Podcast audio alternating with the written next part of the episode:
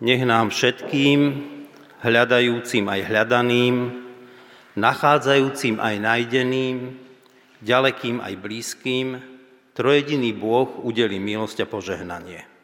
Nech nás vovádza do pravdy, nech nás premieňa láskou, nech nás rozvezuje slobodou v Kristovi Ježišovi, našom pánovi. Amen.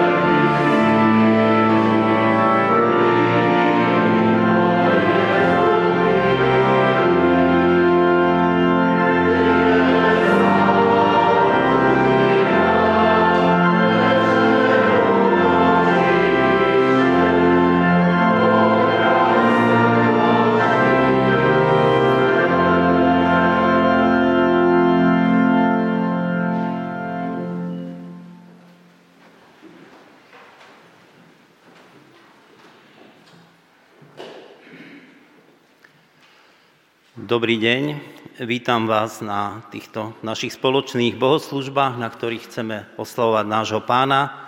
Vítam vás, ktorí ste v tejto sále a vítam aj tých, ktorí nás pozorujete a ste prítomní cez stream. Dnešnou témou dnešného kázne, dnešného príhovoru bude to, milí Rímania, vďaka za vás. A e, v pred nejakým časom sme mali takú sériu kázni o spoločenstve, o komunite a teraz sa pozrieme na, s takou vďačnosťou na krásu rímskeho kresťanského spoločenstva a týmto slovom nám bude slúžiť brat Jozef Bán. V tomto čase teraz prežívame také, by som povedal, intenzívne narastanie tých eh, problémov ohľadne tej covidu a všetkého, čo je s tým spojené. A tak myslím si, že jedna z takých vecí, ktorá je pre nás dôležitá, taká jedna otázka, čo týmto Pán Boh hovorí do našich srdc. Jak jednotlivcov, tak celému ľudstvu.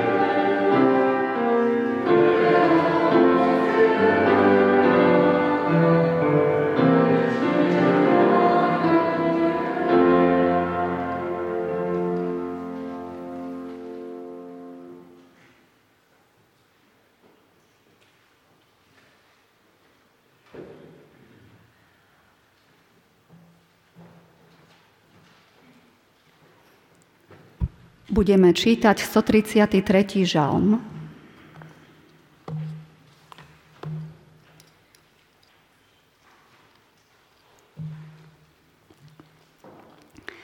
Žalm 133. Pútnická Dávidová pieseň. Aké je dobré a milé, keď sú bratia spolu. Je to sťa najvzácnejší olej na hlave, čo steká na bradu na Áronovú bradu, čo steká na okraj jeho rúcha. Je to sťa rosa na Hermone, čo padá na sionské vrchy. Tam udeľuje hospodin požehnanie a život na veky.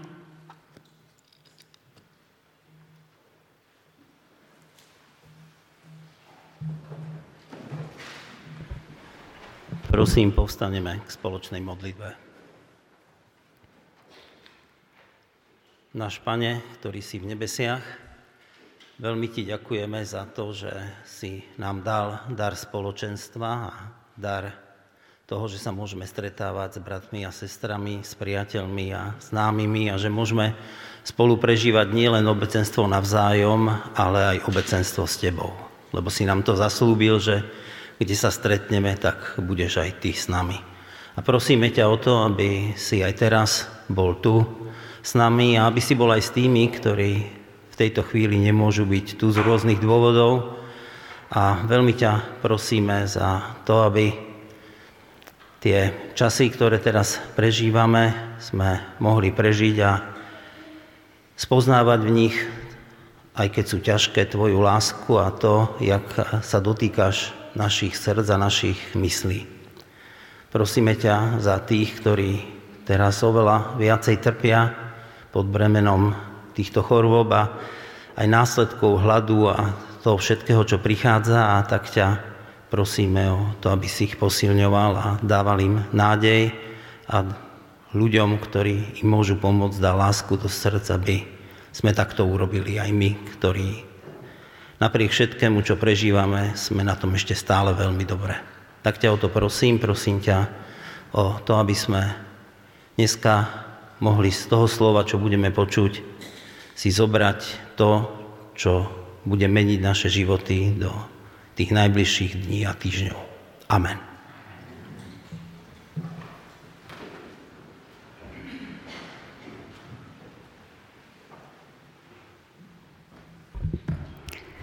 Druhé čítanie je z listu Rímanom, 16. kapitola, 1. až 16. verš.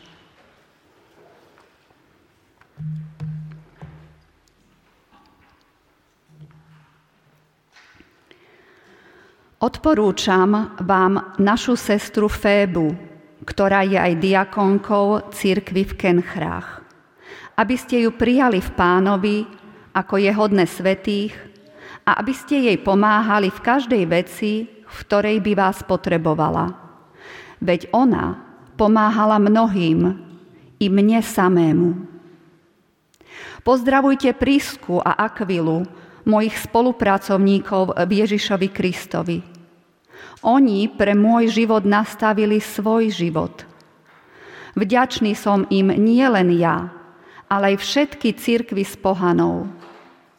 Pozdravujte aj církev v ich dome. Pozdravujte aj môjho milého Epaineta, ktorý je prvotinou provincie Ázie pre Krista. Pozdravujte Máriu, ktorá pre vás mnoho a namáhavo pracovala. Pozdravte Andronika a Júnia, mojich krajanov a spoluväzňov, ktorí sú známi medzi apoštolmi a už predo mnou uverili v Krista. Pozdravujte Ampliata, môjho milovaného v pánovi. Pozdravujte Urbana, nášho spolupracovníka v Kristovi a môjho milovaného Stachia. Pozdravujte Apola, ktorý sa osvedčil v Kristovi. Pozdravujte tých, čo sú u Aristobula. Pozdravujte môjho krajana Herodiona. Pozdravujte tých, čo sú u Narkisa, ktorí sa priznávajú k pánovi. Pozdravujte Trifajnu a Trifózu, ktoré namáhavo pracujú pre pána. Pozdravujte milovanú Perzidu, ktorá sa veľa a ťažko napracovala v pánovi. Pozdravujte Rúfa, vyvoleného v pánovi, a jeho matku, ktorá je aj mojou matkou. Pozdravujte Asinkrita, Flegonta, Hermesa, Patroba, Hermasa a bratov, ktorí sú s nimi. Pozdravujte Filológa a Júlia, Nerea a jeho sestru, Olympa a všetkých svetých, ktorí sú s nimi. Pozdravujte sa navzájom svetým boskom. Pozdravujú vás všetky Kristové církvy.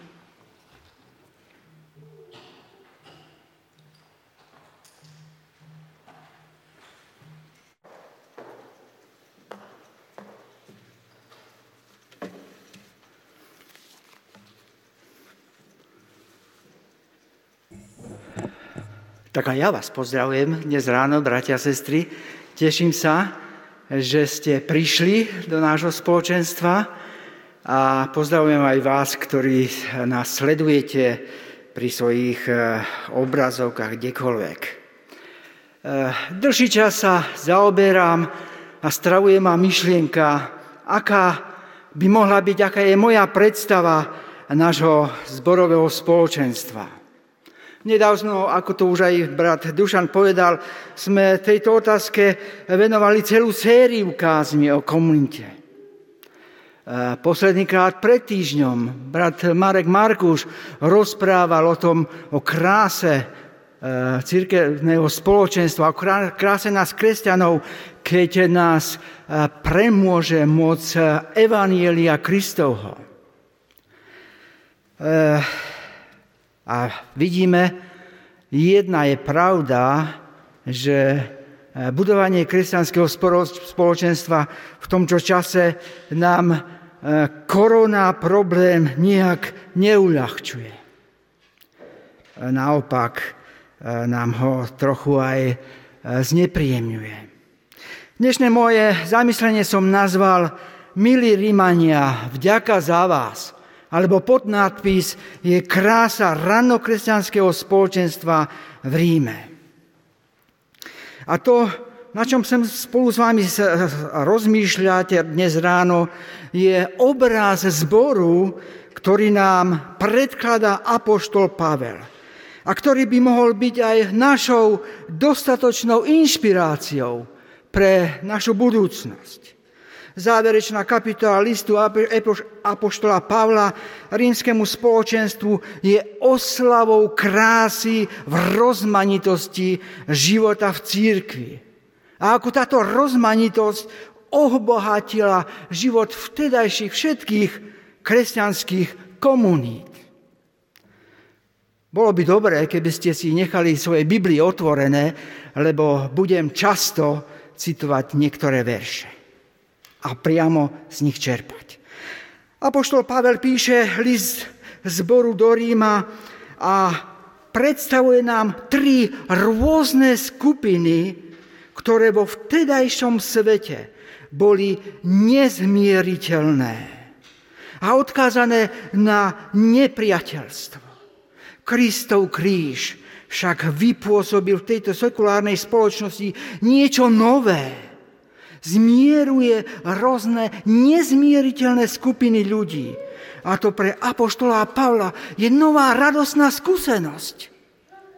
No pre vtedajšiu spoločnosť je to škandál. No už pozrieme sa na tieto tri skupiny bližšie. Prvú skupinu kresťanského spoločenstva predstavujú muži a aj ženy vo vedúcich postaveniach vtedajšieho spoločenstva. A to pre vtedajšiu dobu bolo naozaj škandálom. V kultúre rímskej ríše platil prísny hierarchizmus a začínalo to rozdelením spoločnosti na mužov a ženy. A ženy v patriarchálnej spoločnosti nemali takmer žiadne práva. Ani len voliť, ani len svedčiť na súde. Žiaden hlas vo verejnosti, na verejnosti. A už vôbec nemysliteľné, aby mohli byť vodcovia, aby mohli byť vodkyne. A zrazu tu apoštol Pavel zmienuje v závere svojho lista 9 ženských mien, vodkyň vtedajšej církvy, o ktorých sa úctivo a pochvalne zmienuje. Pripomeňme si niektoré z týchto zmien, niektoré z týchto ženských mien. Apoštol Pavel začína Fébiou alebo Fíbiou ako diakonkou v časti Korintu zbore v Kendrách. Verš prvý lebo sa dozvedá, že ona ide do Ríma a tak po nej chce poslať svoj list, magnum opus, teológie, e, jeho teológie. Uvedomujeme si, bratia a sestry, čo tu Pavel vlastne robí, keď robí to, čo robí? Všeobecne bolo zaužívané zvykom, že ten, kto prinesie list, bude ho aj čítať v tom zbore. A tu Pavel poveruje takouto dôležitou úlohou ženu. Ako keby povedal, keď k vám príde Fíbia, prestrite červený koberec. Veľmi si ju uctite, lebo je to vodcovský typ par excellence. Odporúčam vás, naliehavo prosí, verš prvý. Pripomie, príjmete ju Správajte sa ku nej úctivo, dajte jej všetko, to, čo najlepšie máte. Zaslúži si to. Apoštol sa teda vrelo prihovára za Fíbiu, aby sa jej dostalo úcta, aká jej patrí. A v tomto duchu pokračuje veršom druhým, tretím. Menuje Priscila a Aquila, zakladatelia zborov, spolu s Aquila a Priscila, manželskí manželia, pracovali spolu s Pavlom. Obaja boli obchodníci, kožiari, výrobcovia stanov a zdierali to isté povolanie, ten istý cech ako Pavel Apoštol. A je zaujímavé, že keď Pavel Apoštol zmienuje túto manželskú dvojicu, Priscila a Aquila, vždycky menuje prvú Priscilu. A opäť typické pre kultúru Ríma bolo, že ako prvé vo dvojici zmien sa vždycky uvádzalo, uvádzalo mužské ženo. A tu, tu Pavel láme tento zvyk, aby opäť zvýraznil, dôležitosť ženy v tomto vzťahu, ako tej s vodcovským obdarovaním. Kdekoľvek táto dvojica prišla, všade, okrem toho, že tam otvorili obchod, všade založili aj zbor. Stalo sa to v Korinte, podobne keď prišli do Efezu. Tento scénar sa zopakoval. A teraz, keď ich práca zaviala do Ríma, čo robia? Založia obchod a zakladajú zbory. A pomáhajú si navzájom. Pomáhajú v raste tohto zboru. A Priscila je tuto vodkyňa. Pozdravte, Apoštol Pavel píše, pozdravte církev v ich dome. Apoštol Pavel potom pokračuje v tomto ďalej. Vo verši 7 menuje ďalšiu manželskú dvojicu. Tu slovenský preklad je nesprávny. Pozdravte Andronika a Júniu. On, Andronikus, a ona Júnia. A len z mimobilických zdrojov, z listov cirkevných otcov, Origena či Chryzostoma, sa dozvedáme, že Júnia bola pionierkou vo vodcovstve a v zakladaní zborov a pre tieto obdarovania a dar apoštolstva, ako to píše 7. verš, bola výnimočná medzi apoštolmi. A potom, potom je tu skupina ďalších mien. Verš 6, Mária, verš 12, Trichónia, Trifóza, Perzida, čo je zjavné. Čo všetko títo mali ženy spoločné? Že boli Pavlom vysoko cenené, lebo veľmi pracovali pre pána. To je ako keby refrén, ktorý sa vždycky opakuje. Čo s tým chce Pavel povedať, keď menuje tieto ženské mená? Myslím si asi toto. Áno, ja vás vidím, milé ženy. Viem o vás, viem o vašej namáhavej práci v zboroch, o, a no svojím životom ukazujete, že vaše zbory, kresťanské spoločenstva vás potrebujú. Váš pohľad, súcit, sympatiu. Apoštol Pavel dáva jasný príklad a svedectvo vzorom, ale aj okolitému svetu.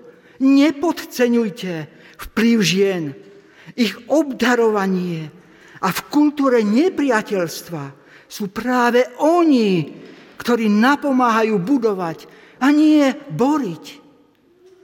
Muži a ženy tak prekrásne rozdielné môžu vytvárať niečo vzácne, hodnotné, niečo, čo tu pretrvá stáročia.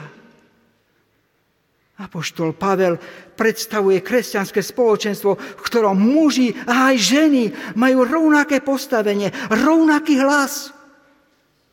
Aké revolučné posolstvo pre sekulárny poriadok vtedajšieho impéria. A revolučné to zostáva, bratia, sestry, aj dnes na celocirkevnej pôde je táto otázka predmetom napätia. Ale, ale vlastne prečo je predmetom napätia? Není toto posolstvo Pavla Apoštola jasné?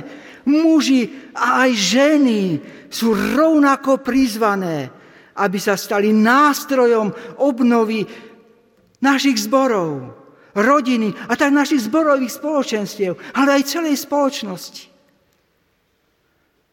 To je teda prvé posolstvo, ktoré môžeme jasne čítať z, tohto závereč, z tejto záverečnej kapitoly e, Apoštola Pavla Rímanom.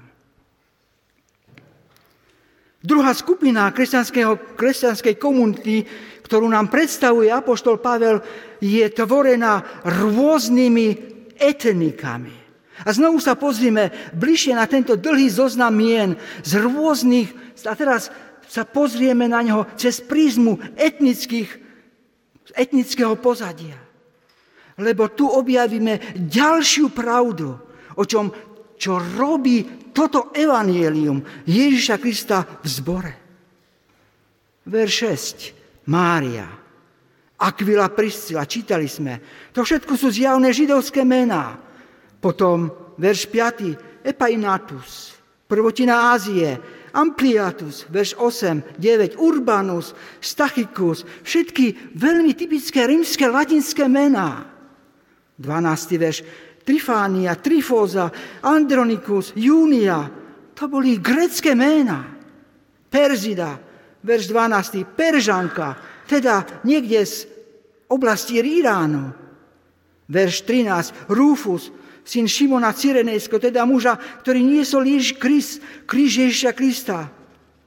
Cyrenia, Cyrenia bola oblasť Severnej Afriky, niekde ako dnes je Líbia. A ten muž teraz je zvaný ako Niger Cyrenejský, Černoch. A teraz ho nachádzame v rímskom zbore.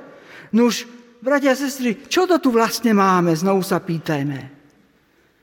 Apoštol Pavel vidí Rím ako kozmopolitné mesto. A to nie je nič prekvapivé pre neho. To, čo je prekvapujúce, je to, že ľudia s rôznym pozadím, rímským, gréckým, africkým, židovským a tak ďalej, tí všetci boli súčasťou vtedajšieho ranokresťanského spoločenstva v Ríme. Keď Pavel uvádza tieto mená rôznych etnických skupín, vymenáva vodcov vtedajšej církvy. To nie sú len rôzne bezvýznamné mená, ktoré tu Apoštol Pavel menuje. To sú ľudia, za každým z týchto je osobitný príbeh ako vodcu kresťanského spoločenstva. A tak kresťania z rôznych etník, pohania, aj židovskí kresťania, bieli aj čierni, tí predstavovali vodcovstvo v tomto zbore. Rôznorodé a predsa spolupracujúce osobnosti a vytvárajúce pestrofarebné spoločenstvo vtedajšieho zboru. A zase pre Rím to musel byť zázrak, ale aj škandál, keď sa díval na túto církev, ktorá žila okolo neho.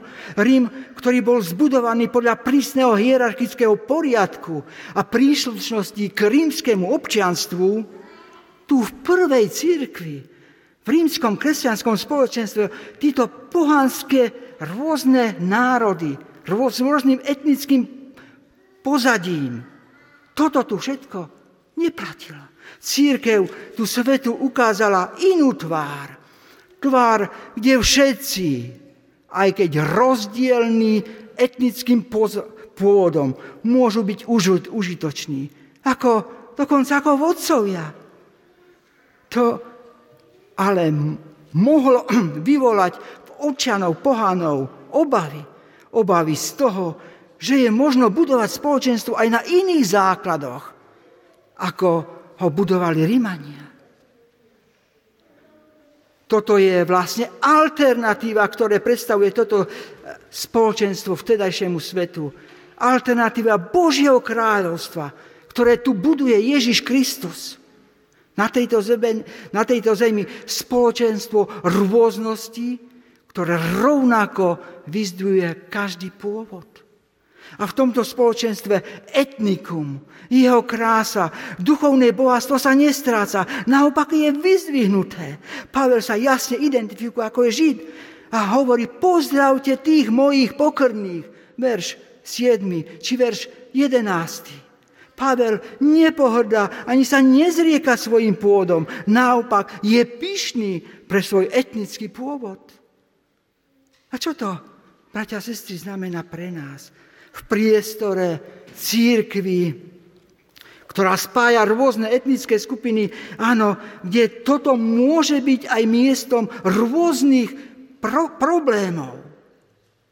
Pavel vysoko vyzdvihuje prínos každej etnickej skupiny do spoločenstva zborového života. To, ako církev tu vystupuje, ukazuje protiklad okolitému svetu nepohrdá duchovným dedistvom jednotlivých národov. Naopak oslavuje ho, teší sa ním, lebo táto rôznosť, bohatstvo jednotlivých národov obohacuje iných. Obohacuje celé kresťanské spoločenstvo.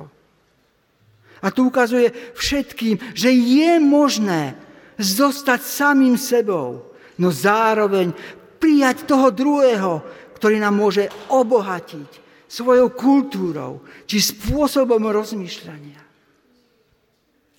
Apoštol Pavel túto skutočnosť podtrháva, zdôrazňuje a to je to druhé posolstvo, ktoré tu zavznieva z tejto kapitoly. A jeho relevantnosť pre nás. Rozmýšľam, ako asi vyzerali bohoslužby v rímskom spoločenstve. Boli v štýle židovskej spirituality, či v štýle africkej, či rímskej, či dokonca gréckej spirituality. Určite to prinášalo napätie do života zborov, veď ja apoštol Pavel to píše v 13. 14. a 15. kapitole sa zmienuje o tých problémoch. No toto, čo tam zažívali, že sa otvári, to bola daň, ktorú toto spoločenstvo rado pri, zaplatilo, lebo sa chcelo, lebo chcelo zostať otvorené pre každého, pre každé etniku. Aké veľa pre nás, ktorí sa uzatvárame aby sme sa ustrážili pred ostatnými. Za posledné obdobie sa naše obecenstvo zúžilo na nás samých. Pozorujete to? Pričom si pamätám časy, keď tu v prvých hlaviciach boli ľudia so sluchatkami z rôznych národov. Kde sú, bratia a sestry, títo ľudia? Kde sa nám stratili? Dnes sa musíme zamyslieť, aký druh spoločenstva chceme vytvárať. Pravdou je, že, a to či si chceme pripustiť alebo nie, Bratislava je už multietnickým mestom. A je na nás, aby sme sa odvážili výjsť za tými druhými, z tých druhých etník. Bez toho, aby sme zavrhli alebo sa vzdali toho, čo je pre nás zácne, to, čo je typické pre nás cukrov.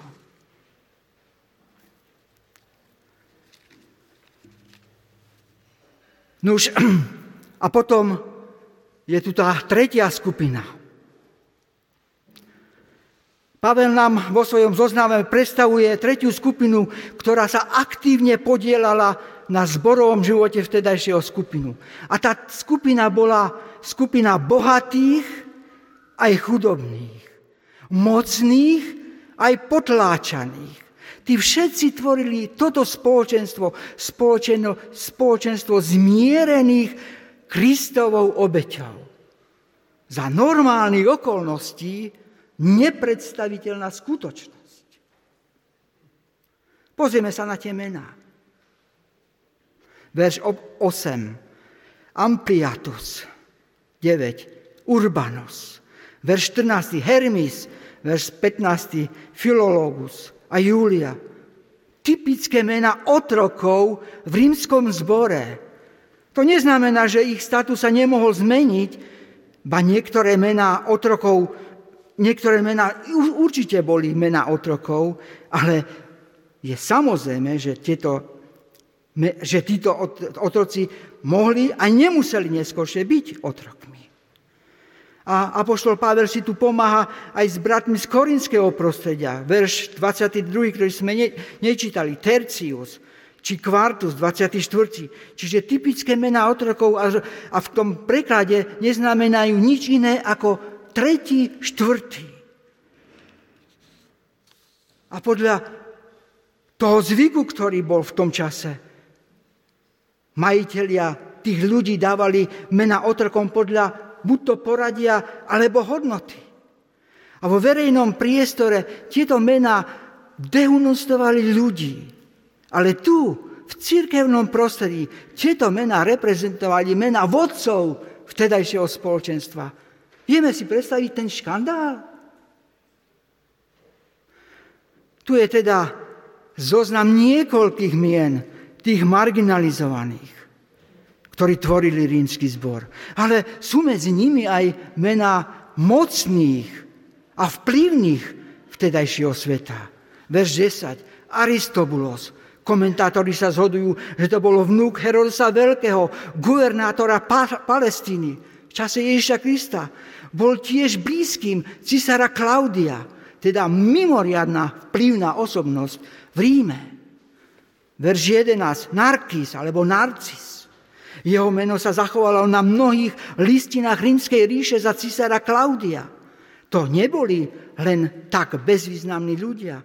To, čo je zaujímavé, je fakt, že nie len oni, ale aj celý ich dom patrili do rímskeho spoločenstva, tvorili toto rímske spoločenstvo. Verš 10, 11, celé rodiny blízke rímským cisárom, ti všetci tvorili rímske zborové spoločenstvo. A že to nebola len výnimka pre rímsky zbor, Pavel tu ako keby chcel do, to, to doložiť príkladom aj z korinského zboru. Keď vo verši 24, ktorý sme nečítali, spomína Erasta, mestského funkcionára, správcu mestskej pokladnice v Korinte. A tak, čo sa to tu vlastne deje, bratia sestry? Rímske zborové spoločenstvo, tvorené utláčanými aj otrokmi, či otrokmi, bohatými aj chudobnými. Tí, ktorí často nemali ani len mena ľudské. A na druhej strane tí, ktorí boli mimoriadne vplyvní. To bol obraz ranokristenskej církvy, ktorý nám Pavel tu predstavuje. A tu v jednom zbore sa ich záujmy spájajú, žijú spolu, zdieľajú rovnakú vieru, ale aj rovnaké životné hodnoty, či dokonca životný štýl. Mocní vedeli žiť spolu s potláčanými. A za normálnych okolností v rímskom sociálnom poriadku to bolo nepredstaviteľné. A tu všetkým na pôde spoločenstva je prepožičaný rovnaký hlas, aby prehovoril. Tercius, Quartus, ale aj Erastus či Narkis. A to je to tretie posolstvo, ktoré zaznieva z tejto záverečnej kapitoly, ktorý Pavel píše. Toto je tá dobrá správa Evanielia. To je ten zázrak, ktorý pôsobí Evanílium. Ono prekračuje hranicu spoločenského postavenia a všetkých nás usvedčuje, že sme hriešní, rovnako tí bohatí aj tí chudobní, mocní aj utláčaní. Ale toto Evanílium tiež hovorí, že sme rovnako milovaní, Viac, ako si to vieme predstaviť. A že všetci v očiach stvoriteľa máme nepredstaviteľnú hodnotu.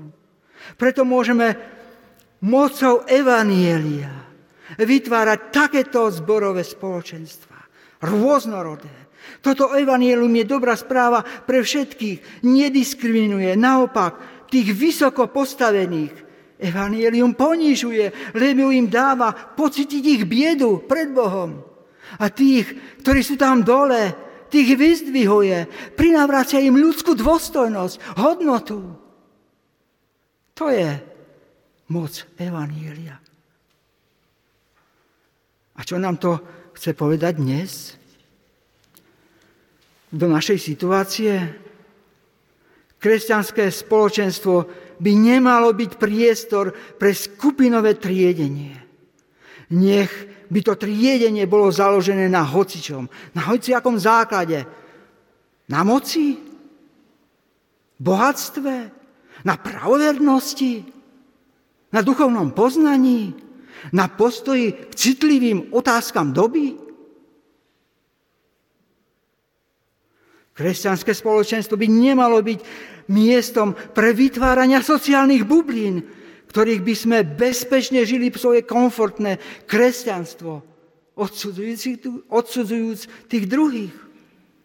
Naopak, vyzýva nás opustiť svoje bezpečné zóny kresťanského života a robiť náš život viac porovitým, cez ktoré tie pory by do nás a od nás prúdil život Kristovej lásky. Nuž, Apoštol Pavel nám tu predstavuje takéto kresťanské spoločenstvo, jeho krásu. Nie ako sen, či utopiu, ale ako realitu, ktorú on zažíval. Záverom. Milí Rimania, ďakujem za vás. Za, vás, za váš príbeh, čo moc Kristovho Evanielia, keď ste, jej, keď ste sa jej podali, vytvorila medzi vami. Odkazujete aj nám, že je tu nádej. Ale je tu aj cesta pre nás, pre naše kresťanské spoločenstvo. A mojou modlitbou dnes ráno je, aby sme niečo podobné, aby sa niečo podobné zopakovalo aj medzi nami tu v Bratislave. Amen.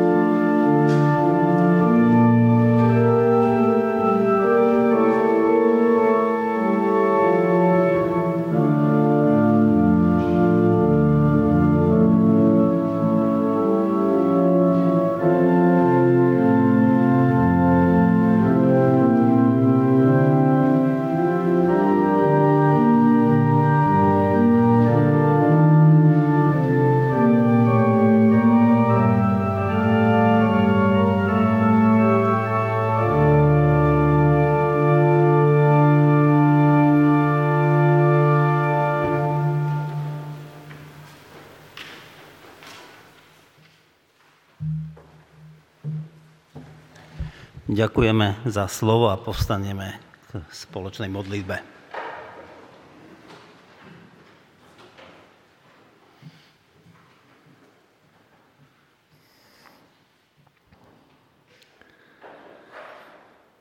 Pane Ježi Kriste, ďakujem Ti za toto Tvoje slovo a každý jeden z nás máme svoju osobnú identitu a identitu rodinnú, etnickú, národnú a niekedy je ťažko sa v tom vyznať, nakoľko máme byť otvorení, aby sme nestratili to, kým sme a tak ťa prosím o, o mudrosť a otvorenosť, ktorá pramení z teba. A ty si tou našou odpoveďou na tú našu roztrieštenosť a ohraničenosť, keď si sa modlil v Kecemanskej zárade, aby sme boli tak v Tebe jedno, ako Ty si svojom Otcovi. Prosím ťa o takúto jednotu, ktorá presahuje nás, aby zadladla v našich srdciach a v našich mysliach, aby to, čo je do nás vložené, typické a jedinečné, nebolo prekážkou pre spájanie sa medzi sebou. Tak nás k tomu zmocní a svojim duchom otvor cesty jeden k druhému. Amen.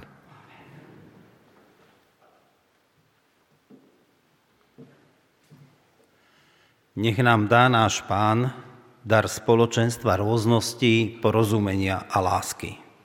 Dar spoločenstva, v ktorom On je stredom. Pokoj a milosť Pána Ježiša Krista, láska Božia a účastenstvo Svetého Ducha nech je so všetkými vami. Amen.